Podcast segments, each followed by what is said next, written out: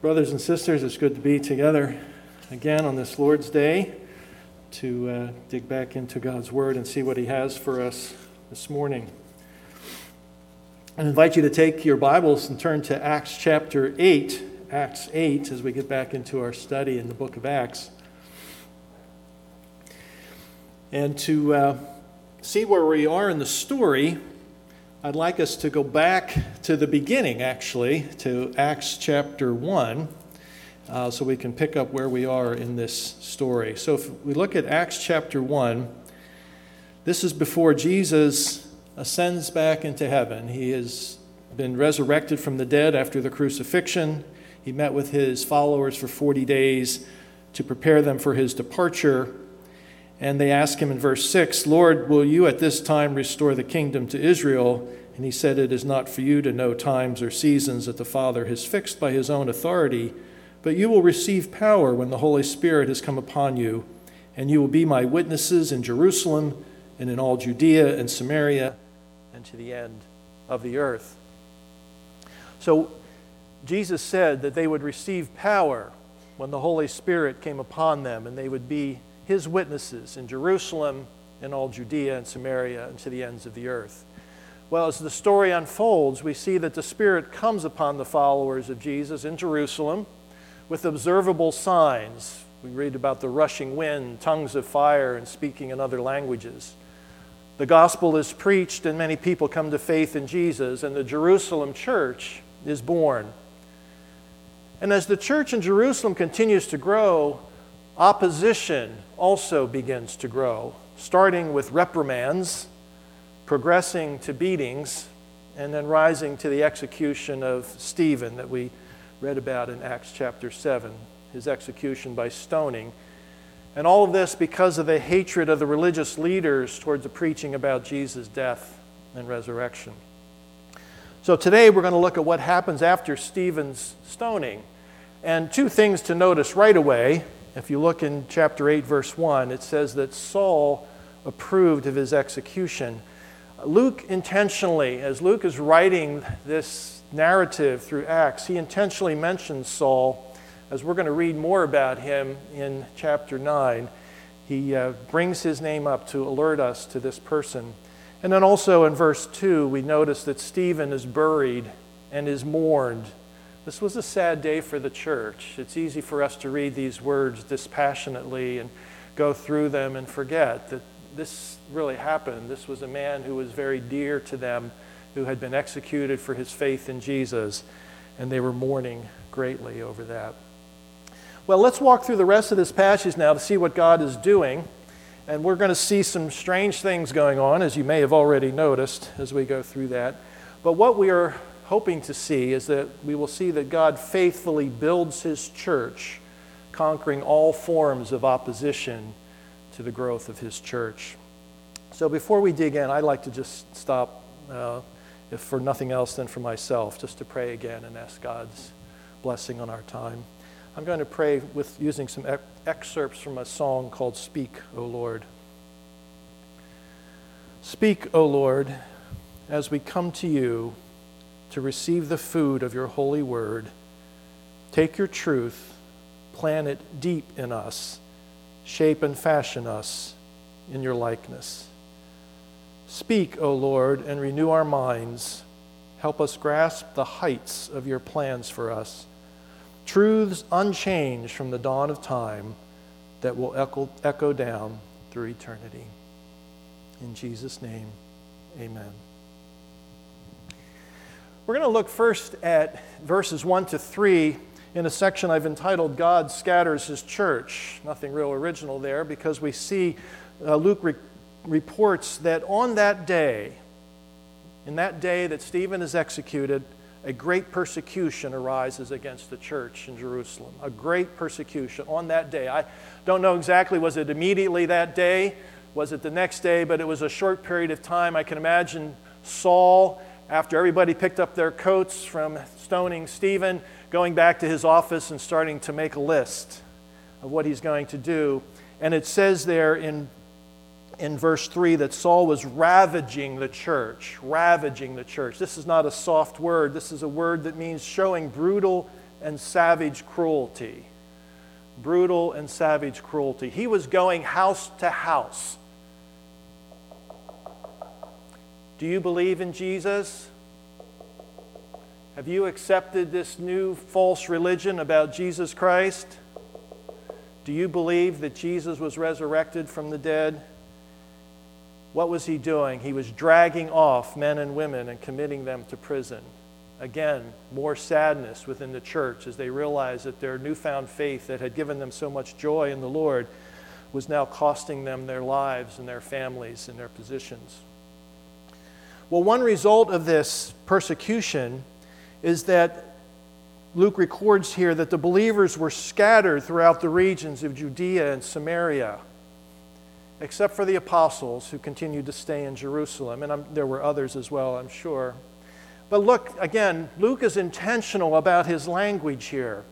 He says they were scattered to Judea and Samaria. Does that sound familiar? Because remember, we read in Acts 1 You shall be my witnesses in Jerusalem and in Judea and Samaria and to the ends of the earth.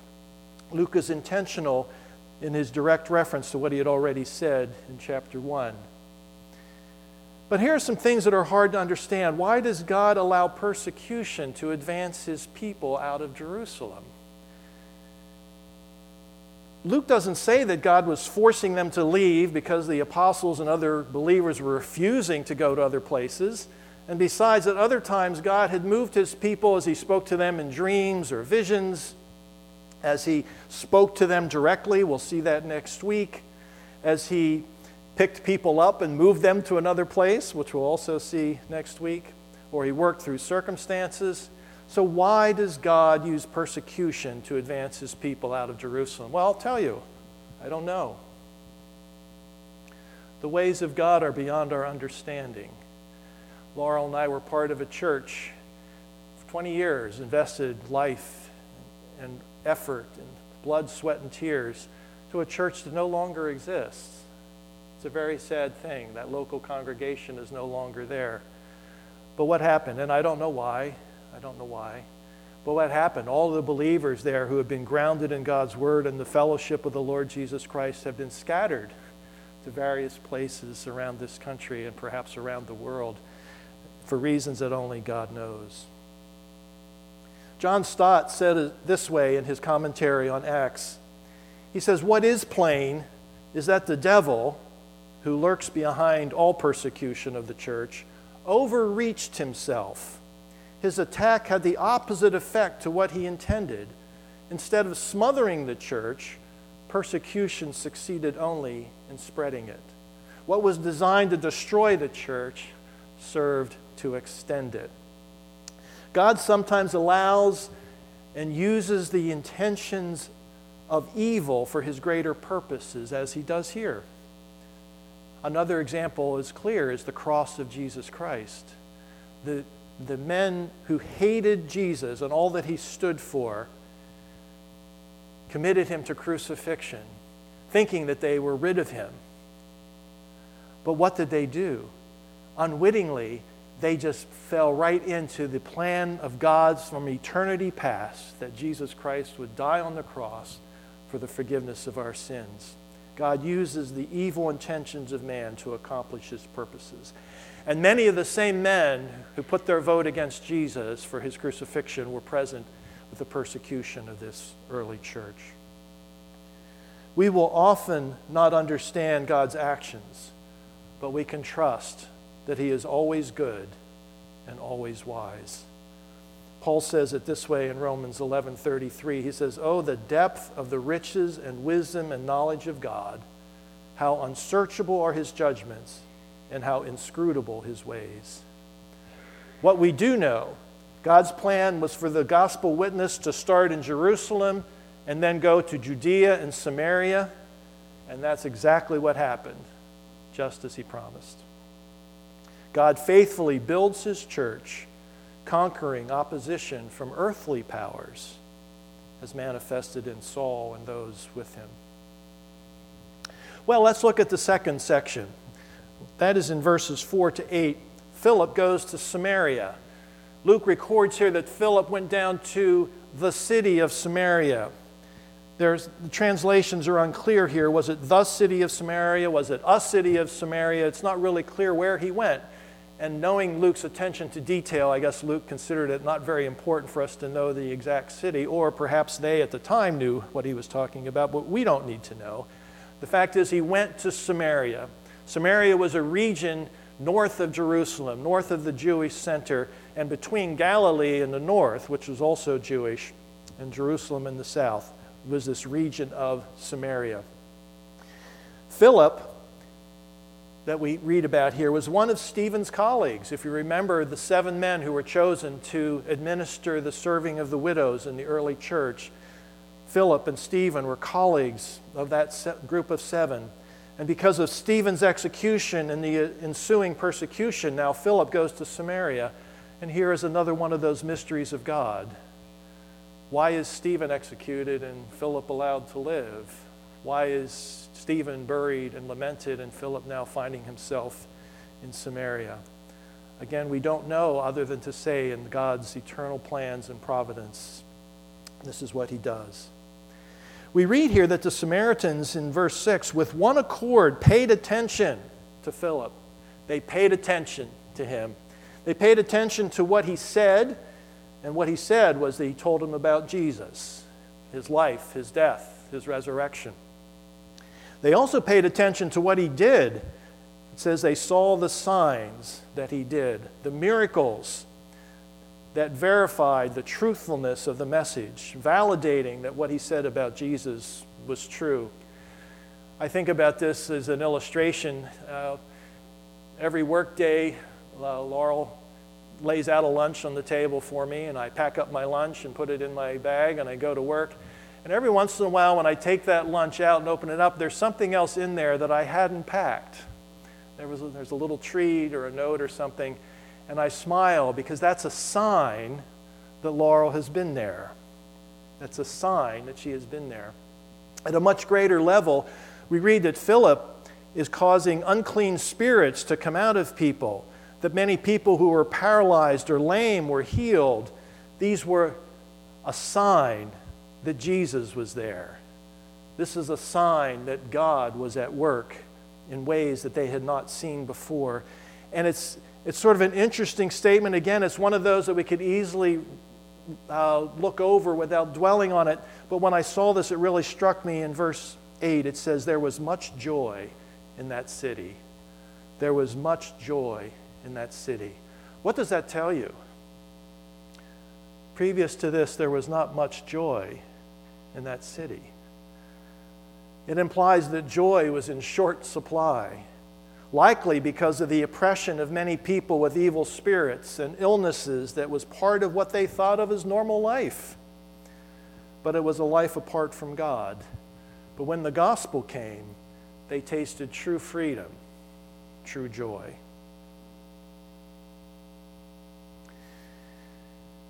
Well, let's go on to the next section, verses 9 to 13 here, I've entitled this one Simon the Magician. So we've heard about Saul, we've read about Philip. Now we're introduced, excuse me, introduced to another character named Simon. If you look at what it says about Simon in verse 9, he, excuse me, one moment.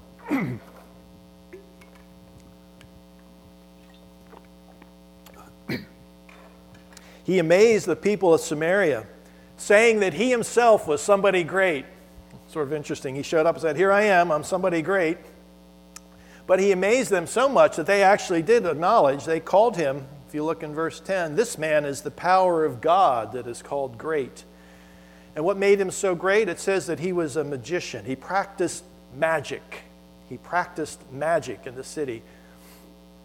Now, you understand, when I think practicing magic, I'm thinking David Copperfield, I'm thinking Penn and Teller, I'm thinking master illusionists then maybe there was some of that going on here, but that's not what Luke means. The word there is referring to sorcery, to witchcraft. This is dark magic.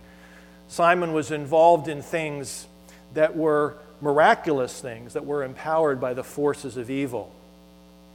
Miraculous things empowered by the forces of evil. I wanted to give three examples of that. I'm going to take a little bit of time to do this because I think it's important in our, our Western scientific skeptical minds, it's hard for us to wrap our minds around these kinds of things that are going on.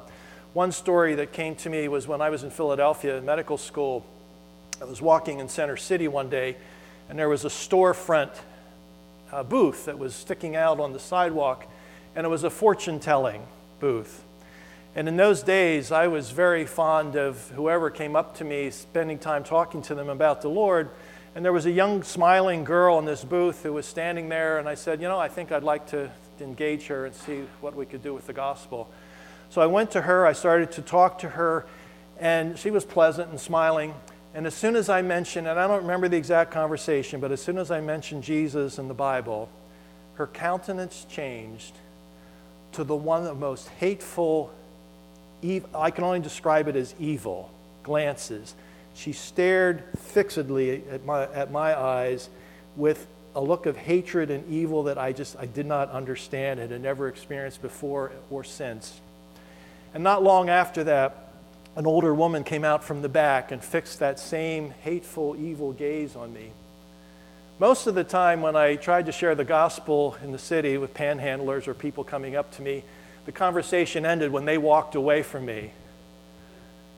This one ended when I walked away from there, realizing there was no open door for any further discussion at this time.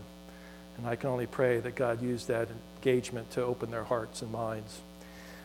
That illustrates the power and presence of evil and the hatred of the things of God. But I was looking for another example of things that actually happened, and things like this don't often, at least don't often happen in our country, come to our attention. So I was thinking of Haiti. Haiti is a place where I would imagine that black magic would occur. Our brother Paul Brown spent time in Haiti he told me a story, and he directed me actually to Shirley Salee for a story. And I, I talked to Shirley. For those of you who know Shirley, she says hello. She says she misses everybody. She wanted me to extend her greeting, and please don't forget them. They're doing fine.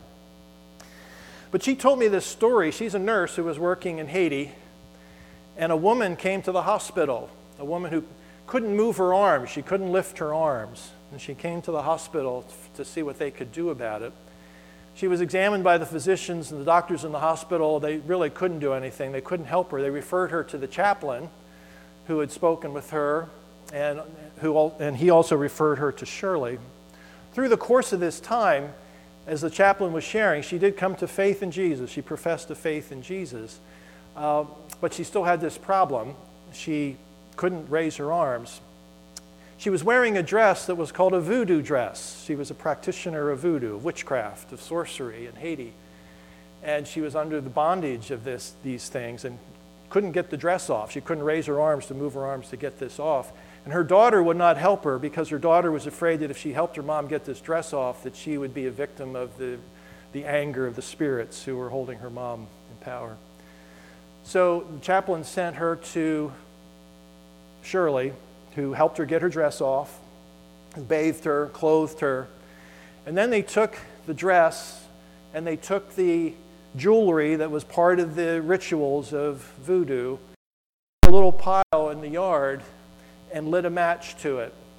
And Shirley said this was very odd because Haiti is an island and there's a, there's a breeze, a wind that's going all the time. And she says what happened is when she lit the match, there was a thick black smoke that went straight up in the air. There, you know, when you're at a campfire, right, you can't get away from the smoke. Everywhere you go, the smoke follows you. She said it wasn't what happened. This thick black smoke just went straight up in the air. And when it was all done, she said, Well, let's go clean up the ash so there's nothing left. And she said there was no ash to clean up, there was nothing left. But what happened was that this woman reacted in joyful glee that she can now move, that she was free from the bondage that she had been in because of the dark powers that had been holding her captive. And she was rejoicing that Jesus Christ had set her free. Shirley was reluctant to even share this story because she, she says, I am not trying to glorify the evil powers at all. I'm not trying to give Satan his day. But the fact of the matter is, there is an evil power there that holds people in bondage and fear. And that is what Simon the magician was doing. One final example is a scriptural example. If you remember, God sent Moses to Pharaoh to let the people of Israel go. And God said Pharaoh's not going to listen to you, and uh, you have a staff, a shepherd's staff in your hand. Here's a miracle I want you to do. He says, When Pharaoh says, Show me a miracle, you can throw that staff on the ground and it'll become a snake, a serpent. And Moses threw it down in front of Pharaoh, and it did. But the scripture says the magicians of Egypt threw their staffs down, and their staffs became serpents and snakes. So God gives Moses this miracle that was actually copied by the Egyptian magicians. Now, if you know the story, Moses' staff ate up their staff, so God prevailed. But the point is, the Egyptian magicians were able to reproduce with their dark magic these same things that, that Moses was able to do. And they did that for the next two miracles that Moses performed. It was on the third miracle that they, that they could not reproduce that they said, All right, this is from God because we can't do this. The point here is that there is a, a very present personal power of evil that exists in this world that opposes all that belongs to God. And God's grace and power overcomes all of that, but that power is there, that power exists. Jesus warned us that such things would happen. He says in Matthew 24 false Christs and false prophets will arise and perform great signs and wonders so as to mislead or lead astray, if possible, even the elect. So just because somebody comes and produces some great sign or miracle, if it tells us anything other than the gospel of Jesus Christ, his death, burial, and resurrection, they are not to be listened to. So here we read about Simon. Now we also read about Philip in this section. Well, what do we see about Philip? In verse 12, it says that Philip preached good news about the kingdom of God in the name of Jesus Christ. Unlike Simon, he did not elevate himself, he elevated Jesus. He did not point to himself, he pointed to the Lord Jesus Christ. And like Jesus, his message came with power. In Mark 127, the people were watching Jesus and they responded this way they said, What is this? This is a new teaching with authority. He commands even the unclean spirits, and they obey him. Philip, like Jesus had, was preaching with a greater power than what they had seen with Simon. Even the unclean spirits were coming out.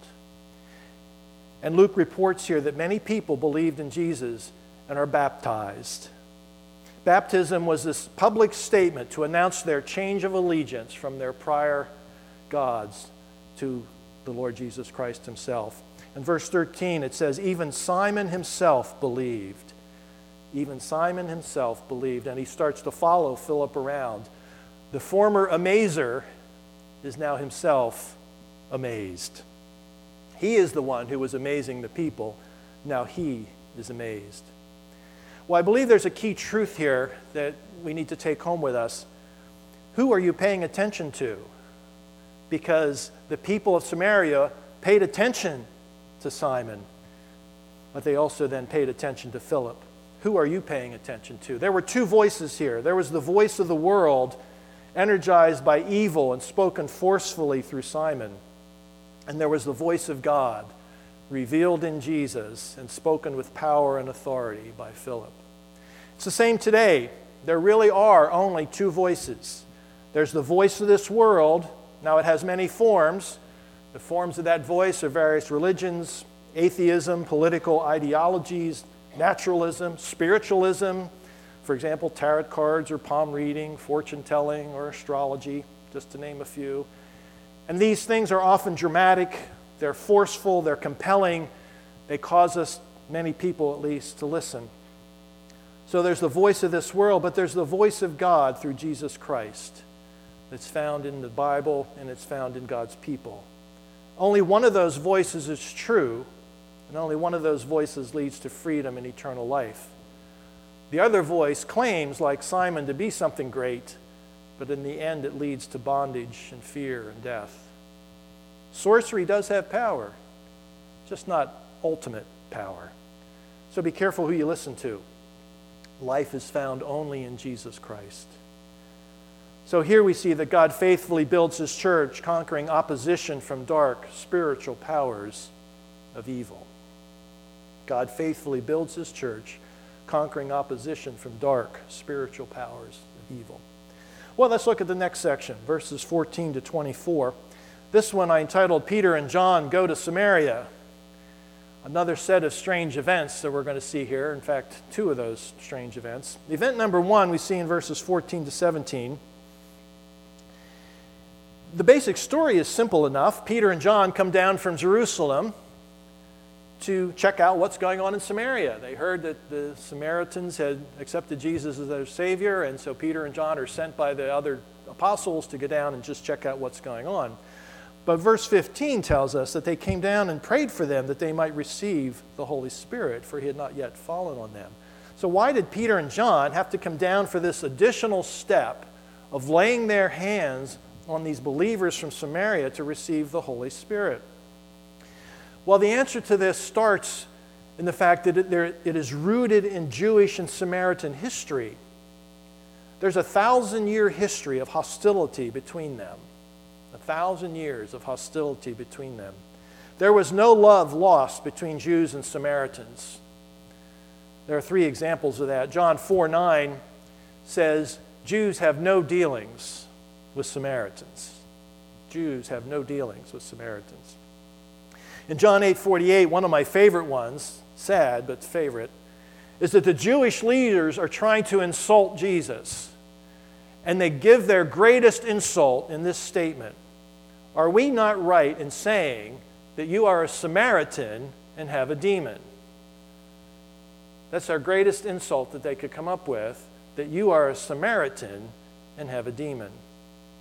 And then, thirdly, we knew from history that Jews going from Jerusalem in the south to Galilee in the north would often take a longer route around Samaria in order to avoid going through Samaria itself, which was a shorter distance.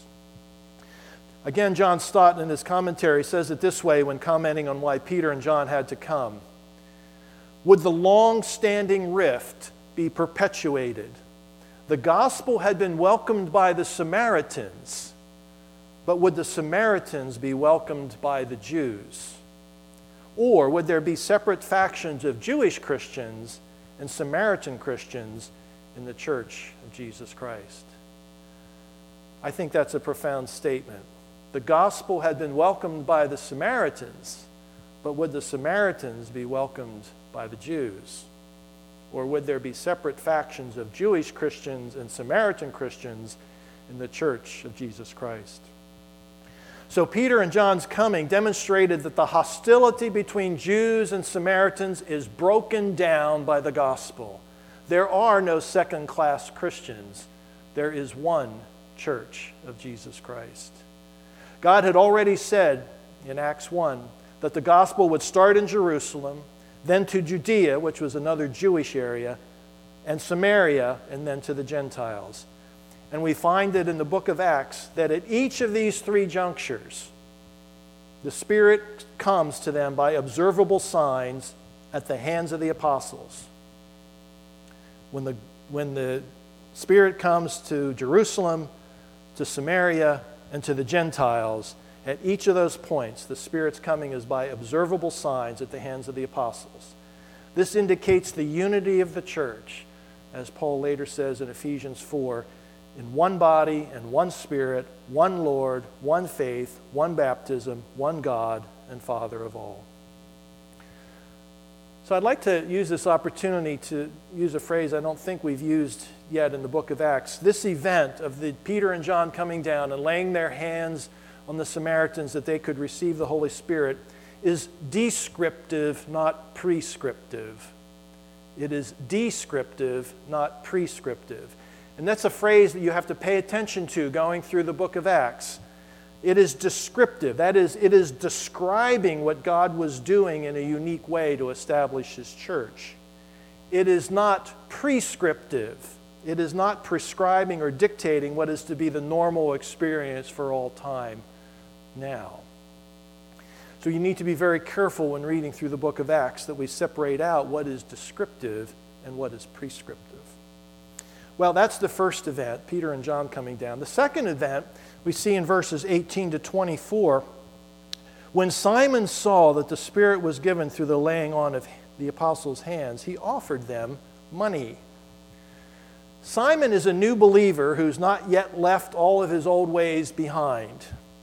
When Simon sees that the Spirit comes by the laying on of hands by Peter and John, he does what is common in the sorcery world, and that is, he offers them money so that he too can give the Spirit by the laying on of his hands. Peter gives him a very lengthy and very harsh rebuke that almost seems over the top to our hearing, at least it was to mine. And I'm going to read that. So Simon asks Peter, he actually doesn't ask him, he offers him money. He said, I'd like to buy this opportunity to lay to have the Spirit come by the laying on of my hands. And this is Peter's answer in verse 20. May your silver perish with you because you thought you could obtain the gift of God with money. You have neither part nor lot in this matter, for your heart is not right before God. Repent, therefore, of this wickedness of yours and pray to the Lord that, if possible, the intent of your heart may be forgiven you. For I see that you are in the gall of bitterness and in the bond of iniquity. And Simon himself responds, Pray for me to the Lord that nothing of what you have said may come upon me. Why this harsh rebuke from Peter? This is important because it is part of the age old conflict and one that we see throughout the rest of the New Testament. Is salvation from sin to a relationship with God something that we can earn or buy or obtain in any way by our own efforts? Or is salvation a free gift of God that He offers to us without cost? Now, to say that it is free doesn't mean that it's not costly. What it means is that God can offer it freely to us because Jesus already paid the highest cost that could be paid. If something gives, somebody gives you something for free, that's only because somebody already has paid for it. It may be free to you, but somebody else has already paid for it. Our salvation, our relationship to God through Jesus Christ is free to us because Jesus has already paid for it. Thus, to try to buy God's favor with money is an insult to Jesus' death and resurrection, which was the purchase price for that favor. And it's a rejection of God's free offer of His grace. As I was preparing for this, I actually found that there's an English word that comes out of this passage. Not a word that we often use, but it's a word called simony. S I M O N Y, simony. And the definition is the buying or selling of a church position or privilege. The buying or selling of a church position or privilege. So we've already seen that God faithfully builds his church by conquering opposition from earthly powers and by conquering opposition from dark spiritual powers of evil and here we see that God faithfully builds his church, conquering opposition from both long standing prejudice between Jews and Samaritans and false beliefs about the nature of salvation. Well, in verse 25, we read the simple thing that Peter and John return to Jerusalem. They stay in Samaria for a while, we don't know how long. When they had testified and spoken the word of the Lord, they return to Jerusalem. And as they go back, what do they do? They are preaching the gospel to the Samaritans as they go. The gospel advances to and in Samaria. You should be my witnesses in Jerusalem, to Judea and Samaria. And as we go forward, we'll see next, as time goes on, the gospel getting to the Gentiles as well. So I'd like to offer some closing thoughts.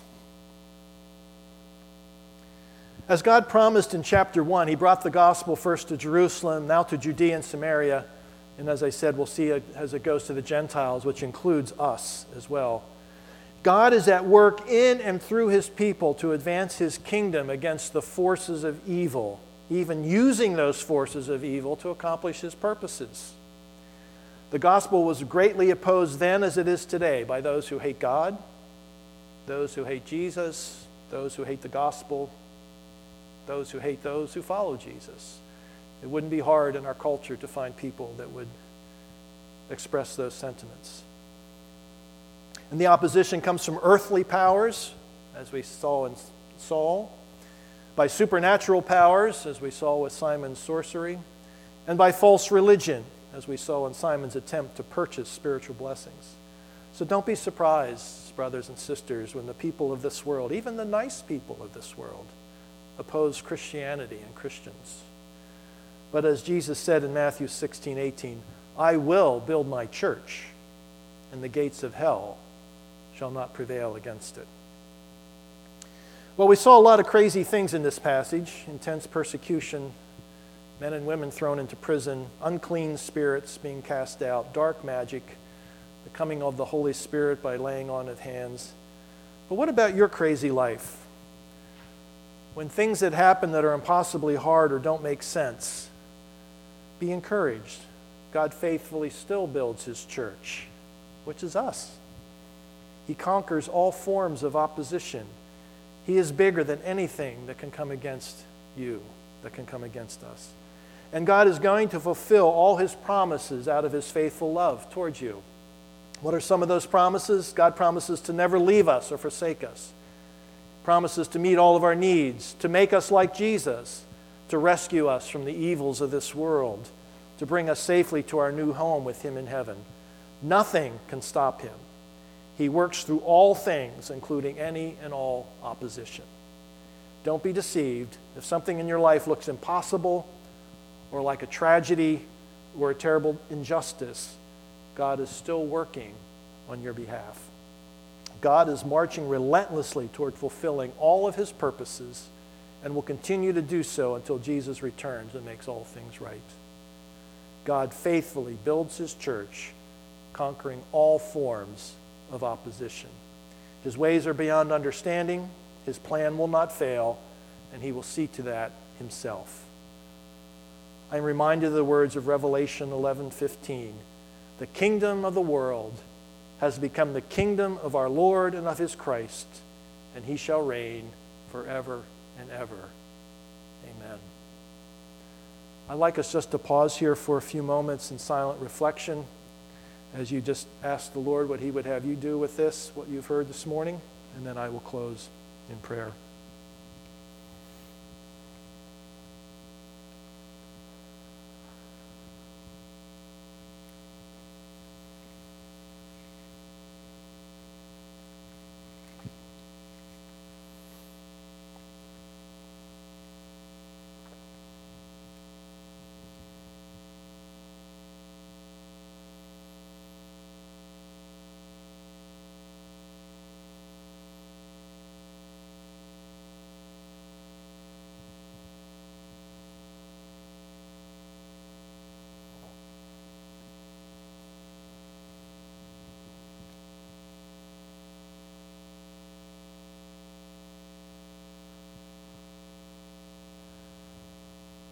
Our Father in heaven, I want to thank you that as then, so now, you are faithful to your promises. You are faithful to fulfill all that you have promised to do and will relentlessly work to that end. We are your children, not by our doing, but by yours. And you have promised that nothing can separate us from your love. There is no power in earth or heaven. There is nothing that can keep you from bringing us safely home. And so, Lord, we pray that you would cause our faith to rise, cause our eyes to see your majestic love and authority. Help us to see words of power that can never fail, and may their truth prevail over unbelief. And by your grace, we'll stand on your promises, and by faith, we'll walk as you walk with us. So speak to us, O Lord, till your church is built and the earth is filled with your glory. In Jesus' name, amen.